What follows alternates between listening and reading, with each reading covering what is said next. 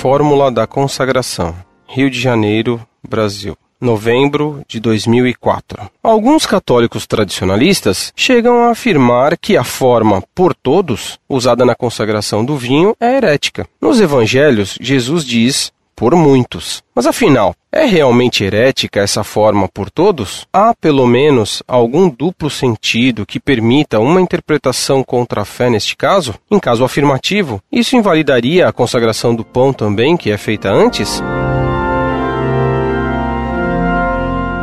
Muito prezado, salve Maria. Nosso Senhor, ao pronunciar as palavras da consagração do cálice, afirmou que o cálice do seu sangue seria derramado por muitos. Ele não disse que seria derramado por todos. Por que essa diferença? Os méritos de nosso Senhor Jesus Cristo são infinitos e são suficientes, portanto, para alcançar a salvação de todos os homens, qualquer que seja o seu número. É a isto que se dá o nome de redenção objetiva. Entretanto, nem todos os homens aproveitam dos méritos infinitos de Cristo, pois que recusam o batismo ou renegam a fé, ou por viver em pecado sem confessar-se. A esses sujeitos que não querem utilizar os merecimentos infinitos de Cristo, a redenção não é aplicada, porque eles recusam aceitá-la. A redenção, subjetivamente, se aplica apenas aos sujeitos que aceitam a redenção de Cristo. É o que se chama de redenção subjetiva. Portanto, o sangue de Cristo foi derramado